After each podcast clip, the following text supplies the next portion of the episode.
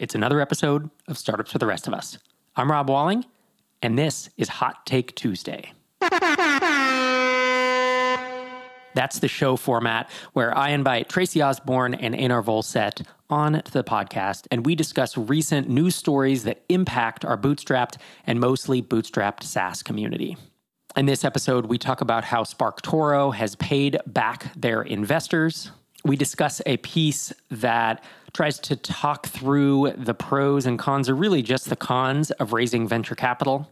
And then we look at a blog post from fly.io where they talk about how they raised a bunch of money and why they did that. And finally, we talk a bit about Twitter and X.com or whatever we call it these days.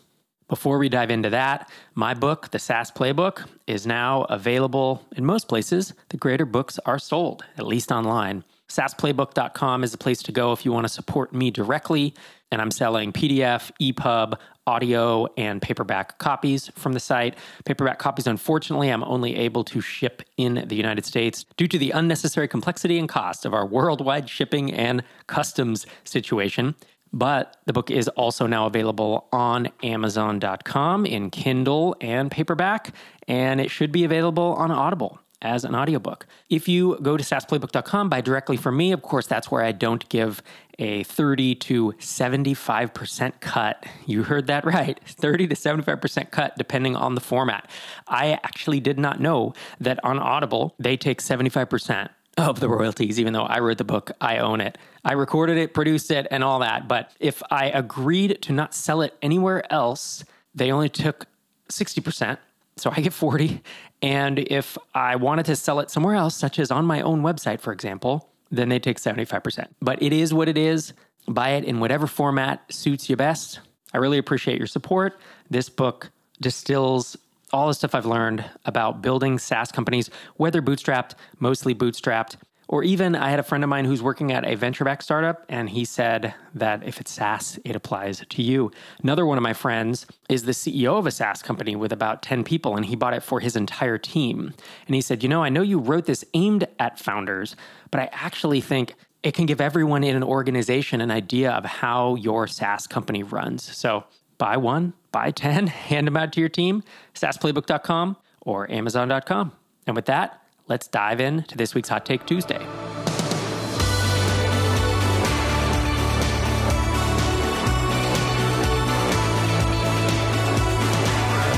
Here we are back again, another Hot Take Tuesday.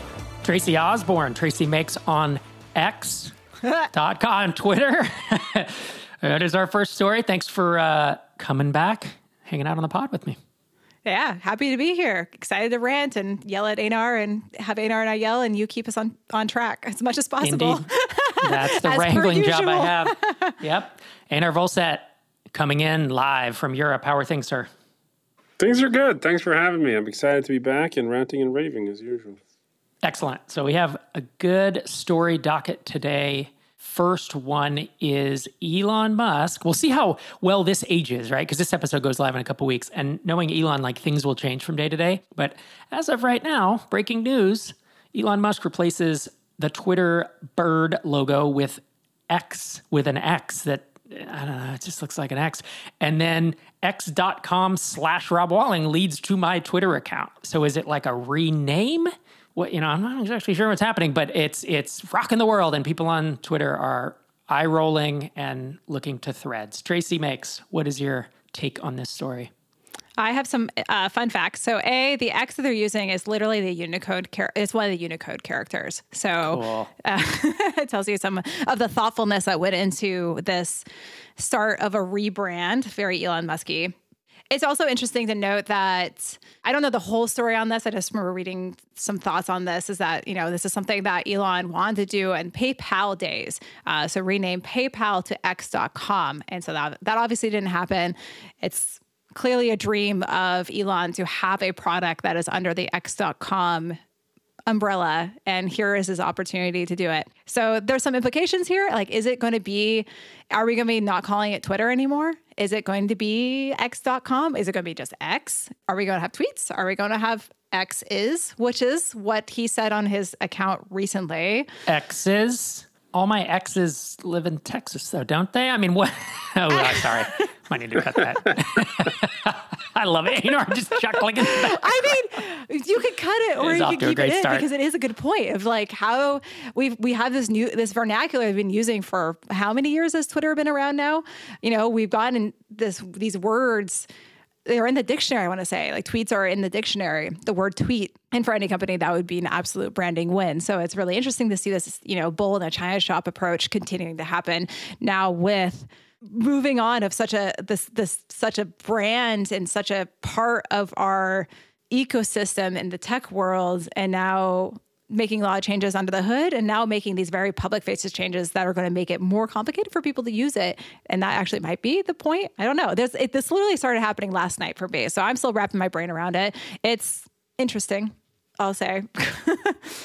and it's it's a social media platform that we're all familiar with and sometimes when there is a rebrand, I'm like, oh, this makes sense. Like it needs a refresh, right? It needs a new name is always a stretch, but new branding, new new updated design or whatever.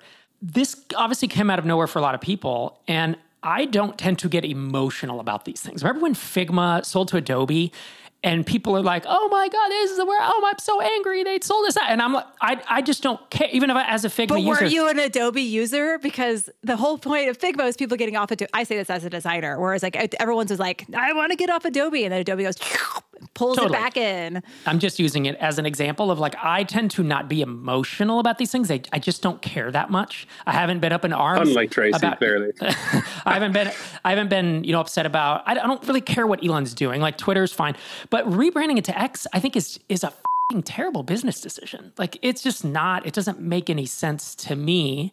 And unless Elon's playing 3D chess, which I don't know. He hasn't really shown us that he thinks too far ahead on these things. It seems like a genuine death knell, a shot in the foot of something to just rename it like this. I almost when I when I saw it, I had to read it again, and then I literally was like, "Is it April 1st? This is a great April Fool's joke, you know." But it's just crazy to think about this. The other thing I want to kick it to Einar in a second, but it reminded me because I have read like the story of PayPal and stuff, and I knew X.com.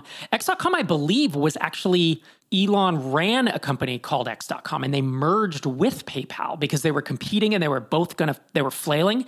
And it was like Peter Thiel and a couple other, the PayPal mafia, right? A couple other folks were at PayPal. They were at X and they merged. So he has that X.com domain, obviously, but it is, it seems like it's his hammer that he, you know, everything's a, everything's a nail when, when X.com is your hammer. But it reminds me of this story. Kevin Smith, he's a film director. He, uh, told of this producer, Jon Peters. Kevin Smith was going to direct like Superman Lives like 15 plus years ago.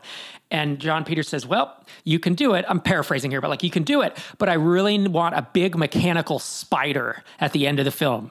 And he's Kevin Smith's like, What? What are you talking about? You know, like this makes no sense. There is no spider in the lore of Superman. So it's this great story. You can Google it, see it on YouTube. Kevin Smith either decides not to do it or isn't allowed to do it. And then, like two years later, he's watching a movie produced by Jon Peters called Wild Wild West with Will Smith and Kevin Kline. And he's like, I'm watching the movie. And at the end, there's a huge mechanical spider. And he's like, the dude just had one play, right? He wanted that to be in a movie. And so this a little bit remote. One play or one dream. Yeah. And it could go for both this yeah. guy and Elon. And it's like, this is the dream. And we're finally going to achieve it one way or another. Super funny. Einar, what, what are your thoughts before we move on to the next story? Yeah, I mean, like I obviously have the view that, like, uh, you know, the, the, the, vernacular is kind of peculiar. Like, uh, you know, like what did he X? I don't know that that works, but I do think, like, to sort of on the flip side, like, I think I think Elon views Twitter as it was when he bought it as like a stepping stone, and everyone is, I think, is always currently a lot of people anyway are thinking of like what happens to Twitter under Elon as like how much is he it up and like how much you know money is he burning and like what, where did all the advertisers go and all this crap. But fundamentally like if you see how he talks about it the reason why you might want to do a drastic rebranding like this is if you if you want people to think of it as a different thing than what it was or something additional. And i, I certainly think like in the universe of sort of messaging type apps uh, there's no it's no big secret that i was never a big fan of um, of the previous ceo And, and, I think he left a lot of things on the table and never really did much of anything with it, which is why it ended up getting acquired by Elon. But there is things like if you look at, if you look to Asia, like the big messaging apps that are Asia and all the e-commerce that gets done there inside the messaging apps in, in both China and India particularly, but also Japan. I think there's an option here that if he's really going aggressively after it being more of a more than just Twitter and and different than like just mostly people shouting about things on Twitter, then a rebrand might make sense. So that's sort of like the, on the other side of, of where I see it. I think there's an upper, there's a possibility. I think it could go one of two ways. Either this gets abandoned almost by the time this is published, or it's like it's a part of something that's more towards like you know making it ubiquitous all day, every day payment transactions, all that stuff. Which which I think is is where he wants to go with Twitter in general. Right. So the rebrand is to reposition in essence. X X is a generic name, which could be both good and bad. Right? It's bad because it's generic, but it's good in the sense that you can be anything you want it to be at that point. And in this vacuum of, or all, in this ecosystem of people wanting a Twitter to be as is, as it always has been, and never to change. Now we have Threads and Bluesky and all these other opp- all these services are trying to jump into that void, which is I think that was going to be the next topic. I thought I'd just jump right over to it. Yeah, uh, which is interesting. Our next, yeah, our next topic is Threads, but I, you know, there, Mastodon is not it.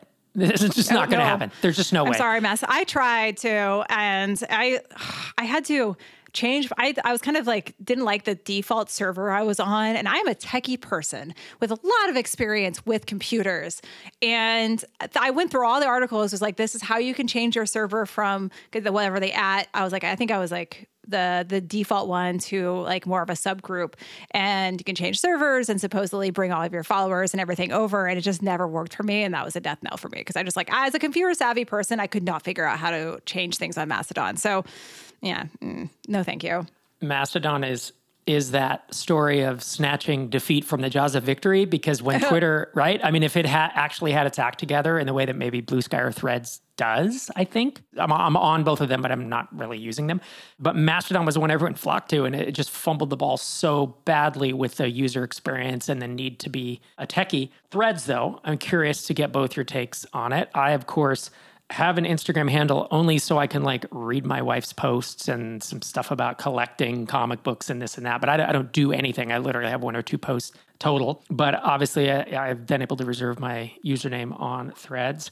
And when I look at it, I'm like, well, this is pretty much what everyone's posting on Instagram.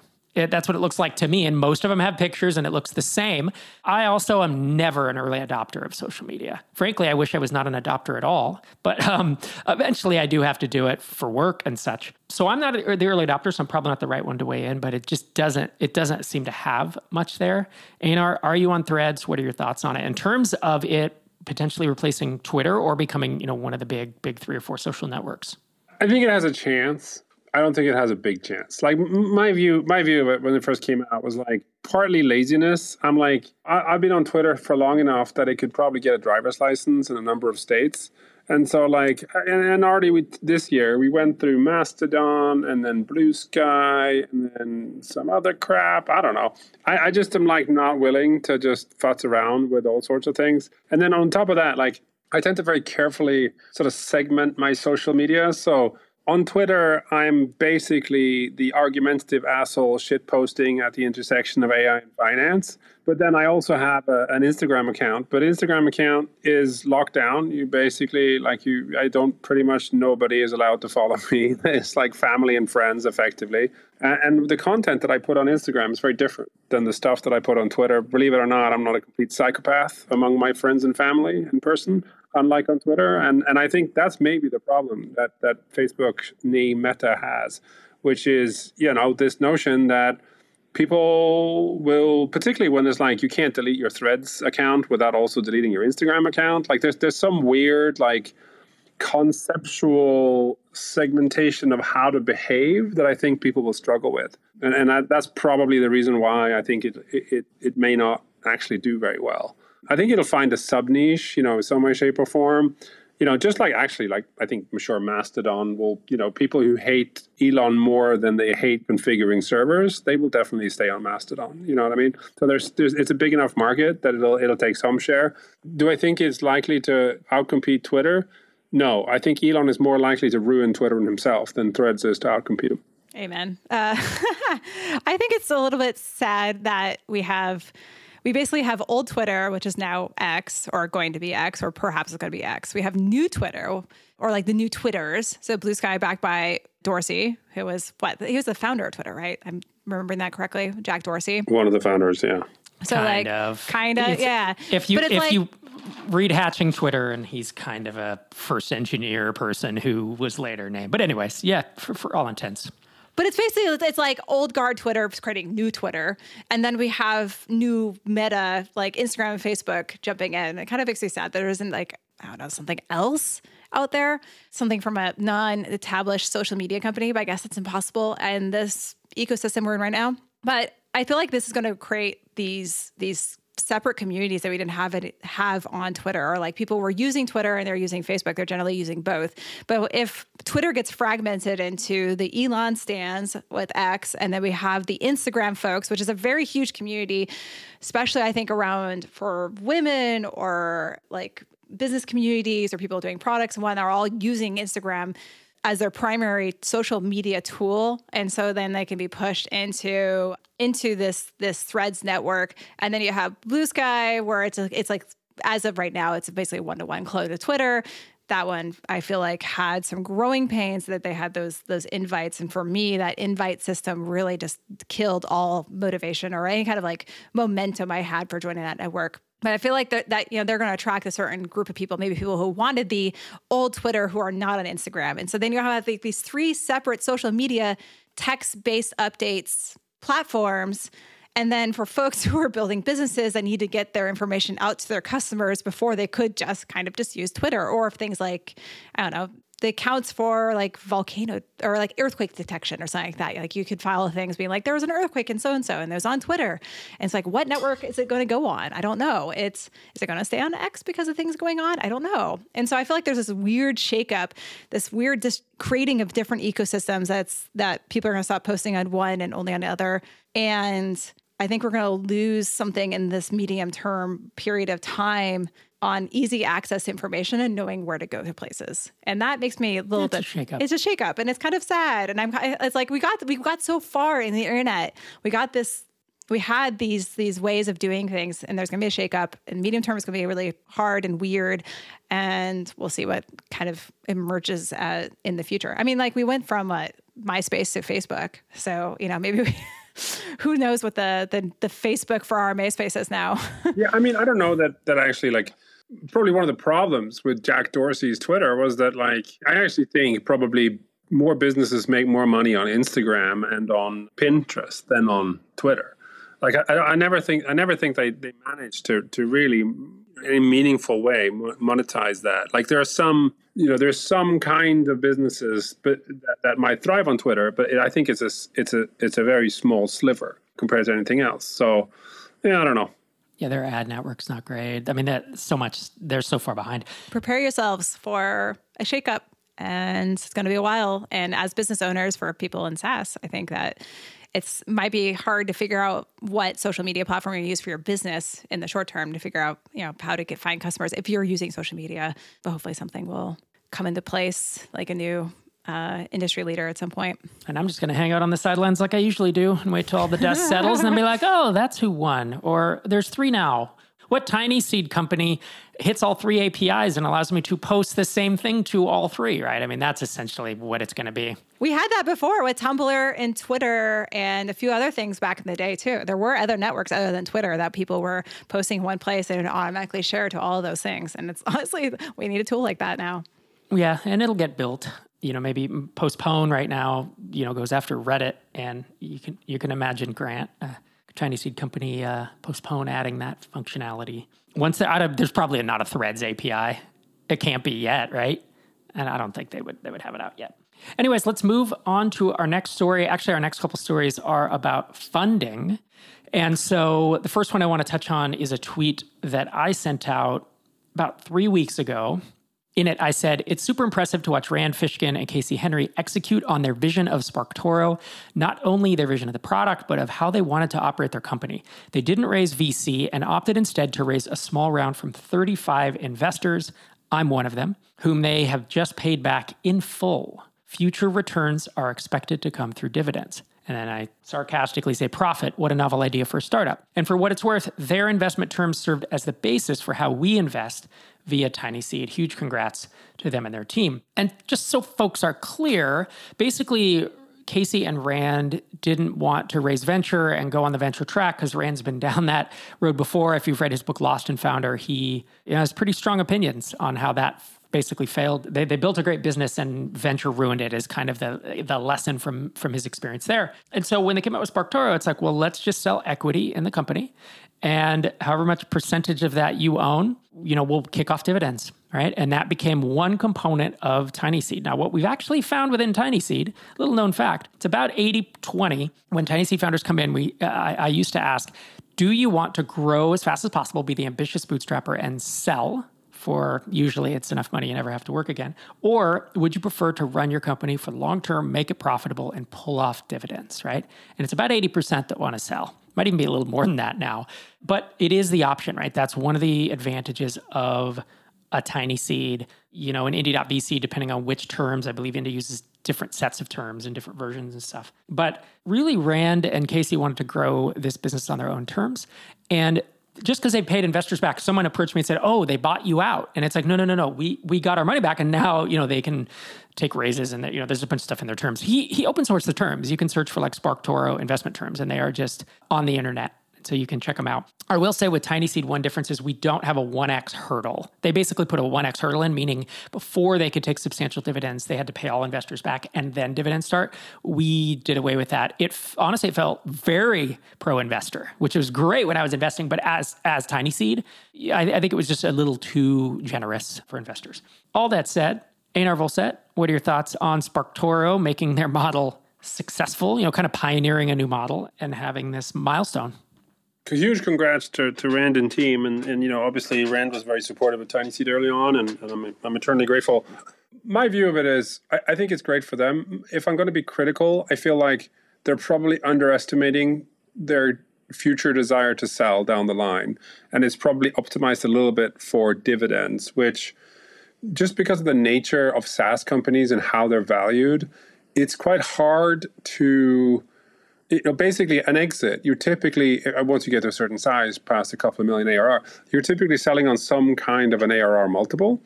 And, you know, a typical free cash flow profit, something available for, for dividends is, you know, obviously some sub percentage of, of the revenue. So typically it's not unusual for a pretty well run, profitable scale, you know, at scale SaaS business to be doing 30 ish percent free cash flow that could be kicked out to dividends. Now, if you do the math on that, if that same business is growing well enough and is at a size, it, it you know it probably is going to sell for at least five times ARR. If you do the math on that, like that's 15 years of dividends, or you know a sale that returns the same amount of money, probably with preferable tax treatment. So that's basically the reason why we didn't adopt it immediately. Dan and I also, I think most founders, 80, 90, 95% probably, will not be in sort of Rand's uh, in Casey's view of the world and that they're never going to sell they're going to run this forever and it's just going to be a dividend machine. So so i think that's probably the, the biggest sort of not objection exactly it's, it's more like a lifestyle choice. That's what they want to do that's fine their investors want to back them in that way that's to- also obviously totally fine. I think purely from like maximizing return you know there, there are probably different ways to do it in terms of if nothing else in terms of tax treatment and, and time value of money. Tracy any thoughts from you Rand's blog post is super fascinating to read because not only it goes into like the thoughts around dividend model, but also kind of the story of SparkToro and kind and how the lessons they learned. And I thought it was interesting. Well, a I'm obviously a huge fan of this this model, being that I work here at TinySeed. There were some nuggets in there where, you know, it's good to note the, the kind of influence that Rand had and how that was able. But I'm happy that he was able, like, I use his influence to create this new model and inspire folks like us here at TinySeed. But his influence also made it uh, more likely to be successful because, you know, comparing his journey to TinySeed companies, they started SparkToro in March 2018. They closed their round in June. So that's only a few months between launching a company and then closing a round. And that's probably built on the fact that people know Rand and how awesome he is, having that amazing network. And so that's obviously not someone, if someone else is looking into doing the semi bootstrap model, that's probably not something that's going to work for them because unless they already have that network that Rand had. And then they were able to work on SparkToro for about two years before launching. And so that's kind of one of those those things that, that brought out to me like a difference between how SparkToro does it with their terms and the reason why TinySeed exists with our education and this is not meant to be a um, an advertisement but i was i was noting like this is why we have the accelerator side of things because otherwise someone trying to go through this like semi bootstrap model wouldn't be able to raise that amount of money immediately and then be able to you know work on their company for a couple years and then start moving into like being profitable and dividends and whatnot after launching after two years without having that existing network so i wanted to bring that out that was a huge advantage to rand and one of the reasons why i think a lot of companies who there are a lot of folks who want to go through that semi bootstrap route needs to go through an accelerator yeah, and that's you know that's knowing your unfair advantages. I often talk about the three unfair advantages when starting a SaaS company. One is being early. Second is having an amazing network. Third is having an audience usually an engaged audience. And Rand definitely has an incredible network and an audience, right? Doesn't he have half a million X followers? I yeah. say Twitter, it's X. Anyways, he he knew that and he leaned into it. But for those who don't, you know, you can't just make that appear out of thin air, right? So he was leaning into his advantages. And one more thing I thought was really interesting from the blog post was that when they reached profitability, instead of starting doing their payback, they invested $1.2 million in a US Treasury bond with the intent of earning a little interest while they built up a cash cushion. And then a few, uh, let's see, six months later, they got that cash cushion with that continued profitability and the treasury bond payback. And then they were able to start doing that payback to the investors. So I thought that was really interesting. I haven't heard that from other profitable companies as an option for building up that cash cushion. So I'm going to throw that question out there. What do you two think about that? And like, is that an option that people should look at if they're profitable? I mean, it really depends. I think they were being, Rand and Casey were being pretty conservative with their money. They had the money to pay investors back, but if they wrote the checks, suddenly they have no cash in the bank. And what if? What you don't know what's going to happen. Is there another pandemic that happens and things go sideways? And in fact, SparkToro is heavily based or was heavily based on the Twitter API. And in fact, they have had, he talks about it in the blog post. I know, you know, obviously a little more as an investor, but they ran into a lot of platform issues there and had to rewrite a bunch of it and stand still for a while. And it didn't do their growth any favors to have to do that. And so, was it the correct choice for them? Probably, because there was risk. I think if they're, if you're being less conservative or if there isn't a ton of risk, then you know, the moment you have the money in the bank, you can pull it out, so to speak, as long as you have enough breathing room. Overall, I feel like it's, it's a really good example of uh, what I want to call the dream. You know, a company that the kind of company that people want to build where they keep control and, but they do bring in just enough money so they can get over those initial hurdles so that they become profitable and then they can like both be profitable in a reasonable period of time, but also have more control over their future. So I, I, at the very least, I'm happy to hear more stories like this come to light, so folks know that is an option for them, other than the, the black and white bootstrap only or full VC route only.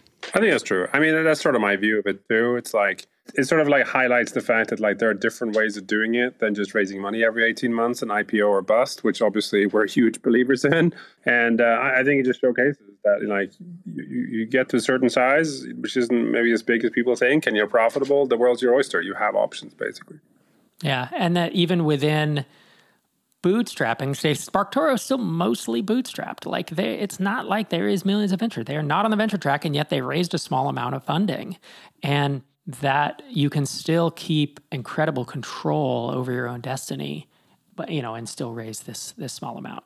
With that, we'll move on to our next story. Uh, we'll see if we get to the, the next two. They're both about funding. The the next one, I'm I don't want to rag on the person who wrote it, but this was published in the last couple weeks and it's called Rag on him, Rob. Don't take VC funding. It will destroy your company. And then proceeds to say VC funding is not a success, it's a failure. VC funding means you will sell your company. Second order effects, because your goal is to sell your company later, it has to grow. You'll be spending much of your time finding the next investors. You have to focus on large markets with many or large customers. Profitability takes a backseat, and this kills your company. And there are other ways to do it without raising venture. And here's what I, I agree with everything he says, but I'm like, no. Like Basecamp started talking about this 20 years ago. I started talking about this 18 years. Ago. You know what I mean? It's like I, I, just don't get. And this was like at the top of Hacker News when I found it. It's like this is not a new take, and this is actually what bothers me a little bit. Maybe it's is it the internet or is it like the startup sphere? But it's just a rage bait thing. I will yeah. say things. I've said things in my book in 2010, and then every year or two, someone basically is like, "I just discovered this new thing. Oh my god, did you know you can bootstrap startups?" And it's like, where have you been? Do you not read anyone else's stuff? So that's when I read this, I'm just like uh, none of this is new. Is this new to anyone? Is this new information to anyone except for like someone who's not been on the internet their whole life and this is their first day on the internet? Am I being too angry about this? Einar Vollset. I think maybe you haven't spent enough time on Twitter writing threads about X. your bootstrapping X.com. That's your main problem right here. Maybe the X rebrand finally will get the full Rob Walling experience. I mean, yeah, I, I agree with this. Like, I look at it, it's like this is like you know rage bait re clickbait whatever you want to call it that's fundamentally what it is to me it's like i mean it's like how do you get people to talk about it like say on a podcast. It's like you make the most ridiculous like extreme views of of your opinion. If you have the more balanced view which is that you know what like maybe in the last couple of years it's been such that VC funding has been a little overblown and there is this other way and it gives you opportunities and both have, you know, there are just because I'm, you know, obviously pro TinySeed, it doesn't mean that I that I think there aren't situations where definitely like you need to raise a bunch of money to do things. Like, I don't know, building rockets to go to Mars needs a bunch of capital. You're not going to bootstrap a rocket company. That's just not going to happen. And like I feel like a balanced article like this just would never get picked up because it's sort of obvious. That's what I think. Tracy, anything to add? I my notes for this when I was researching this, uh, you, you went through most of them. I'm just like, need citation, need citation is a straw man. I'm like, yeah. not true, not true. Uh, there was like a quote. I mean, hmm, I think it, this this goes really well with the story about Rand in that we need to have more stories of people taking a middle route because the middle route is not obviously a path that people can take because all the stories in the past in the last 10 years have been bootstrapped or VC. And then people are like, you can't do all VC. And it's like, but there's this middle option. So we need to have more success stories showing company that took just enough money so they can get over those hurdles so that they can the all the things that this article says are negatives, then they, they can navigate those hurdles by not going the full VC route.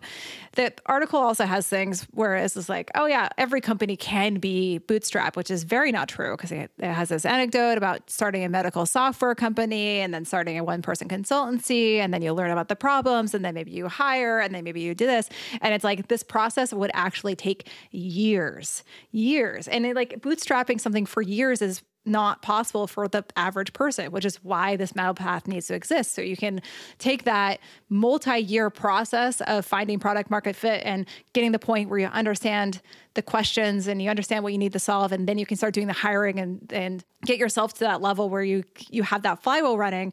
Take just enough money so that you can turn that multi year process to a much hopefully much shorter period of time by being able to throw money into it and yeah so they go they go hand in hand this like this this guy needs to i think instead take his rage against vc routes and instead take his passion for startups and start advocating in this article i think to show people what they can do instead or what they can do to solve both those problems I don't read that he has rage, and I don't actually disagree with him. That's the problem. But it's like, but say something new. Like I, I can go find basically what he said here in 20 other places, including Rand's book, Lost and Founder, including probably just going to Chat GPT and asking, including going to Google, including, you know, there's there's dozens of essays that basically said this and probably said it better. So that's where I'm like, you have this feeling, that's cool. Say something new. Yeah. But he also got top of Hacker News, so it's working. Top of Hacker News, that's the one. I mean, I think one of the, one of the interesting things which we're starting to see is that I think a lot of companies will be forced into this realization because the funding drained up. So I think a lot of VC, a lot of companies that probably never have been able to raise anywhere near the kind of money that they did in 20 and well 20 and 21 they raised a crap ton of money and now they're like oh we're nowhere near the now much bigger hurdle for the round that we need next. And so they basically have a choice. They have a choice. Do they stay on the vc track and like try to run at the wall as fast as possible and hopefully figure it out? Or are they going to like divert more towards this middle ground? And and i think uh, you know obviously there'll be some successes that the people who who sort of run at the wall or run off the cliff or however you want to call it. But I think that much in terms of success for founders, I think a lot more of those successes will come from the companies that are able to steer in a more sustainable path, get to break even at you know at best, something like that, or maybe with a small bridge round for now until the mar- you know until the cycle happens again right? The cycle happened in the late 90s with internet companies. It happened in 2005 to 7 when money was cheap. It happened again in the late teens and and we see it. And so it'll it'll come back and everything old will be new again and we'll hear people saying this is never going to stop. And then we'll say ah, I've been through this a few times. This is what it's like aging isn't it? It is. You start seeing the same the same cycles over and over Yep. Last story of the day really just piggybacks on this one. It's from fly.io. And if you're not familiar with them, their H1 is deploy app servers close to your users, run your full stack apps and databases all over the world, no ops required. So they're essentially, they're, they're similar to a, a DigitalOcean or, you know, maybe like an Amazon EC2 type thing. I know they're different, but it gives you an idea. They're infrastructure as a service. And they released a blog post that is titled We Raised a Bunch of Money, which I actually appreciated the title. This past July, we raised $25 million from A16Z and our existing investors, including Intel Capital and Dell. Recently, we raised an additional $70 million, led by EQT Ventures. And then they go through to say, here's why we did this. Number one, a hardware fleet. Fly.io has always run on its own hardware. There are fun technical Controlio and Destiny reasons to rack hardware. Number two, to hit all the regions. Number three, support and reliability. And then they talk about what's not changing because funding cuts both ways now. People see you raise funding, they're like, oh, is it going to ruin the company? I really brought this up. It was coincidental. This was also at the top of Hacker News. I don't know if it was the same day or a few days later, but this to me is an example of probably a pretty good time to raise money. I remember talking to Dharmesh Shah co-founder of HubSpot, back in at Business of Software in like 2008 or 9. And he and I had been the bootstrapper blogger types and they raised a bunch of money for HubSpot. And I remember saying, "Why did you decide?" He wasn't like super pro bootstrapper, but he was just a very sensible sensible entrepreneur who was building a real product for real customers to pay him real money. So not on that weird venture, everything's we got to raise from day one and billion dollars and blah blah blah. Even though that's what they eventually grew to become, right? Because they've IPO'd since then. But I remember him telling me, you know, yeah, we would totally bootstrap, but at a certain point, if you can put a dollar in the machine and take three dollars out on the other side, don't I want to raise like 20 million, 50 million of those dollars to put in the machine to make it grow faster. And it was a great, you know, again, I'm I'm 3 4 years into really owning software products at the time and I was like, ah, there's really is a time when it's probably even if you're not building Facebooks or you're not building things that are really, you know, really are money intensive, where it probably does make sense to take on outside capital. And that was why in my first book, Start Small Stay Small, I published in 2010, within the first chapter, I say, I'm not anti VC. I'm just anti the narrative that everybody all the time needs to raise it to start any tech company, because that's not correct, right? And that's kind of been my mission in life for the past 18 years since then is just saying there are multiple paths. But I do think there are companies that if I were to start them, like I have a few ideas. I'm never going to start a SaaS company again, by the way, for the record. But if hypothetically I were to do it thought experiment wise, I would go after a really big market, right? I would find a hated competitor in a massive space and I would raise money right from the start. Not because I can't do it as a bootstrapper, because I want to move fast. I want the resources. I know the value that it can provide. And you have the network, have like the network, brand. have the audience. Yeah. So Tracy, any other thoughts on this fly.io piece? Did you know we use fly.io for what? TinySeed applications? No, I did not. Yeah, what? that's where we're hosted. Huh. I thought that was so funny. We were talking about this. I was, just, I, uh, yeah, that's where I deployed the application. Cool. So they, I'm, I'm a fan. Uh, it's you know, I needed something that was like are they sponsors? They, they should be. Sponsors. There's They're several TinySeed companies that we're, use them. We're paying them money and they don't know that we're using them. Yeah. So now they know that we're using them for TinySeed. But they raise money, so. Tracy. We need to get off and go to a hosting company that didn't raise money. Uh, I mean, that goes into the note. Like that, that I had that note in well that note in my notes where compared to the other guy the saying that like oh just start a medical consultancy company and start from scratch and start really small and like this is a great example of something that could not start small because they needed to they need the capital so they can have these to support all regions and so imagine if like they only had one region available for people to deploy put deploy to that wouldn't be tenable for most folks and so literally there are this is a great example of a company that needs to have the investment so they can fulfill the promise that they have for their users of having this like quick, easy deployment that's really fast and snappy. Yeah, it's it's a great example of a company where bootstrapping slowly would not work. Einar, closing thoughts on this piece? Yeah, I mean, I've I've always been in the opinion that like capital is a tool, and uh, you know that's partly why we started TinySeed, in, in, in part because like some of the early accelerator stuff were all optimized for this like IPO or bust type scenario, and not everybody has you know wealth enough to not take a salary for a year or two while they figure it out. So it made total sense to, to offer something like like TinySeed. That was a hole in the market. That's what capital is there to do. And like you know we we also see with TinySeed companies like you know once they get to a certain size and it sort of relates to like everybody sells it's like you know once you get to a certain state there are certain things you may or may not want to do and certain things that you want to, to get go after. And so we see TinySeed companies once they get to a, to you know a million or two or three or four, you know, take in private equity type growth round funding to get to the next step to build out the stuff that they want to do. And you know, I, I'm not for or against really anything. It's just is it the appropriate tool? And I think for Fly.io, it definitely is. And I think for for a lot of companies, it, it can be at different stages. Just just make sure you take the right kind of money, basically. And you know what you're getting into. Yeah, and don't don't take money at like the highest possible valuation you possibly can, just because that's the highest possible valuation, unless you then really want to be on sort of the IPO train or bust. Make sure that you understand what you're doing when you're taking capital. Yeah, I had a, a, tweet I spit out a few months ago, and then it's a quote. It's actually a quote from my book, the SaaS Playbook, where I say, "Being anti-funding is like being anti-hammer." hammer is just a tool and it's right sometimes and it's not other times. So these extreme views, while they get the clicks and they get to the top of the, the hacker news, it's irresponsible. It's just dumb. Anytime I see someone say always and never in all caps, I'm like, you are way too sure of yourself because it pretty much never applies. And I say that in all caps. Einar Vollset, thanks so much for joining me today on this Hot Take Tuesday. Thanks for having me. You are Einar Vollset on X.com. we're never we're never gonna not nose nose laugh nose short. It sounds not safe for work, which is probably what Elon loves about it. Oh yeah, that's interesting. Actually, they they took down a uh, the twitter.com slash X videos is now a suspended account. A lot of people are supposing it's because X videos is going to be the new video platform for Twitter, oh, which trip. is also not safe for work as a website URL. anyway, sorry, derailed that. Fun facts.